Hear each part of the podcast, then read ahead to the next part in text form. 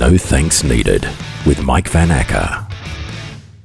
Hey, thanks for listening to No Thanks Needed. I'm Mike. In this ep, I'll explain why I've been hanging around the back alleys of the suburb where I live, tell you how to get around the no dancing rule that's happening in nightclubs right now, and point out how the coronavirus has ruined one of the highest rating TV shows of the last year or so. But first, let's do this. No Thanks Needed News.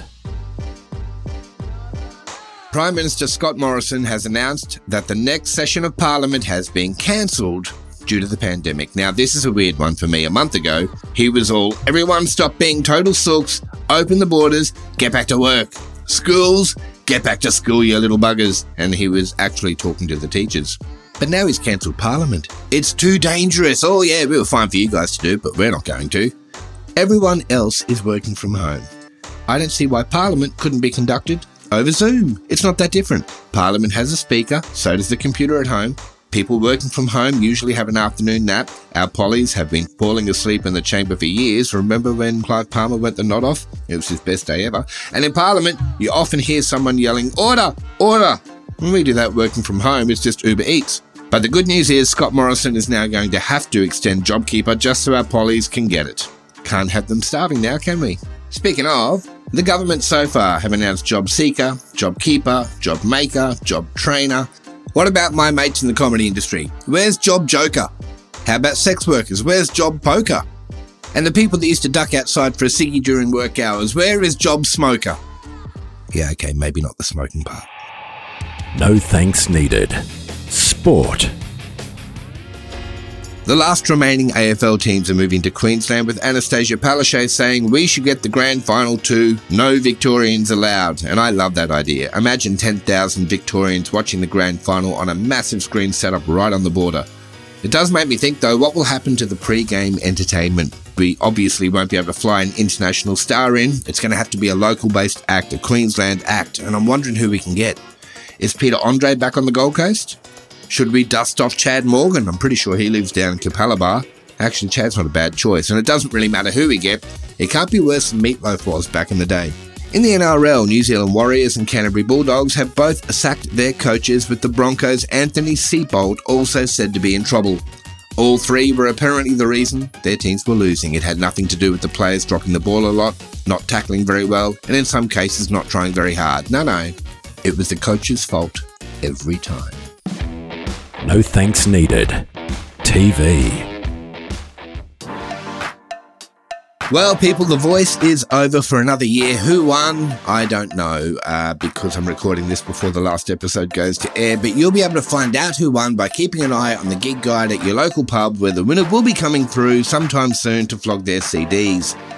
You know, they've never had a winner on The Voice who went on to become a big name, and that's okay because this year the big winners were Boy George and Kelly Rowland, who got paid and didn't even have to leave their homes. What a sweet little deal for them.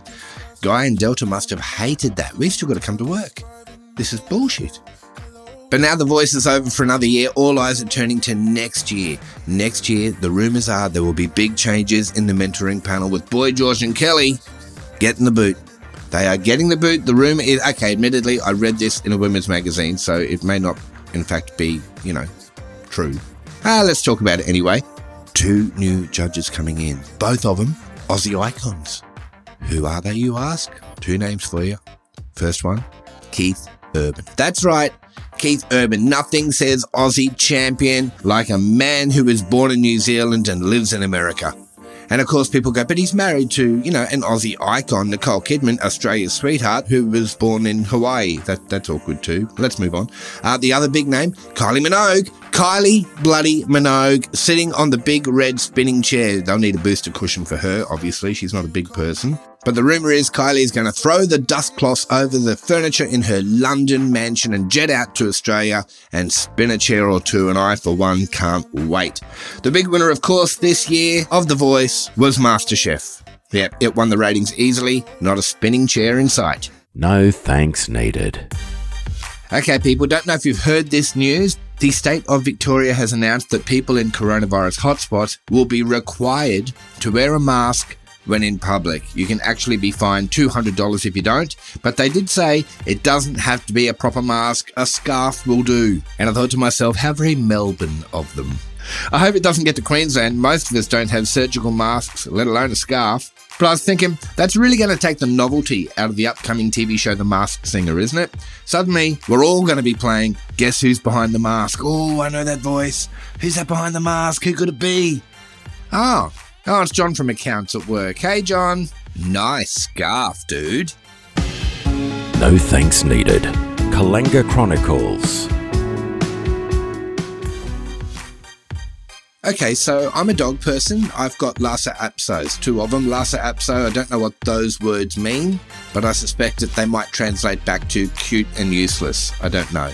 Uh, but I love my dogs, Charlie and Billy Ray Sunshine. I did not name Billy Ray Sunshine Billy Ray Sunshine. That was the women folk in my house that chose those names.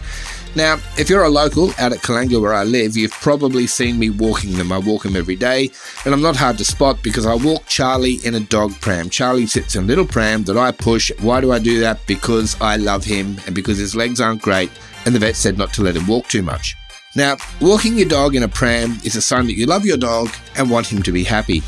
Walking him in a pram around Kallangur is a sign that you love your dog and you're not afraid to die.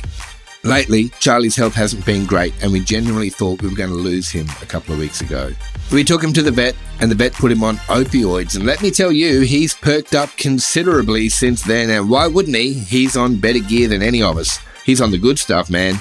I'm worried he's going to get addicted, and I'm going to have to start vet shopping just to keep up supply. I've taken hanging around the back alleys of Kallangur trying to score. And if you're a local, you've probably seen me. I'm the one in the hat and the dark glasses pushing a dog in a pram, and the dog's wearing a hat and sunglasses too, and a scarf that he bought in Melbourne. Oh, no thanks needed. And speaking of coronavirus related stuff, I was reading the other day that a company has been fined for selling dodgy hand sanitizer, and the person who reported them worked out it wasn't very good because it didn't catch on fire easily. Apparently, quality hand sanitizer you can light and it will burn. And I thought to myself, well, that's why we ran out of it earlier in the year. Some idiots running around setting fire to it all. Here's a tip the stuff that you want, don't burn it. If you burn it, it'll be gone. Hope that helps. No thanks needed. Okay, so you might remember the other week I was telling you guys that in Queensland the law is you can go to a nightclub but you can't dance, you have to sit. But I've since found out if you're a stripper, that's okay. Therefore, it naturally follows that if you want to dance at a nightclub, you just got to take your clothes off while you do it, and you'll be fine. You're welcome, everyone. You're listening to Mike Van Acker. Beware of cheap imitations.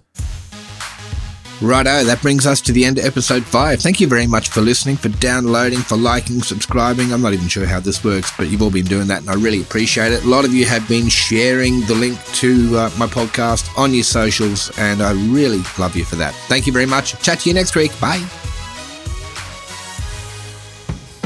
No thanks needed with Mike Van Acker. Produced by the podcast boss.